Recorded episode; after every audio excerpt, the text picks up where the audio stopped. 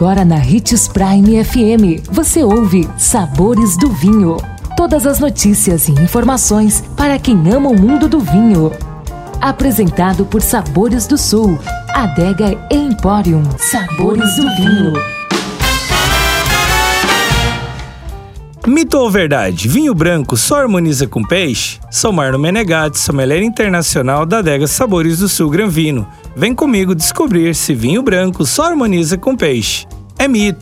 Geralmente, a sugestão de harmonização entre vinhos brancos e peixes se encaixa tão bem que muitas pessoas pensam que os vinhos feitos de uvas brancas só combinam com peixe mesmo.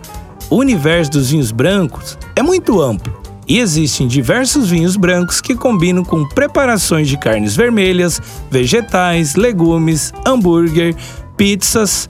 Basta observar o peso do vinho e o peso do alimento e tentar combiná-los.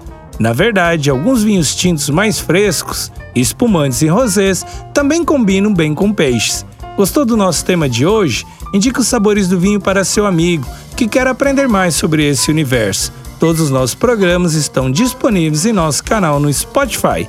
E lembre-se de que para beber vinho você não precisa de uma ocasião especial, mas apenas uma taça, tintim.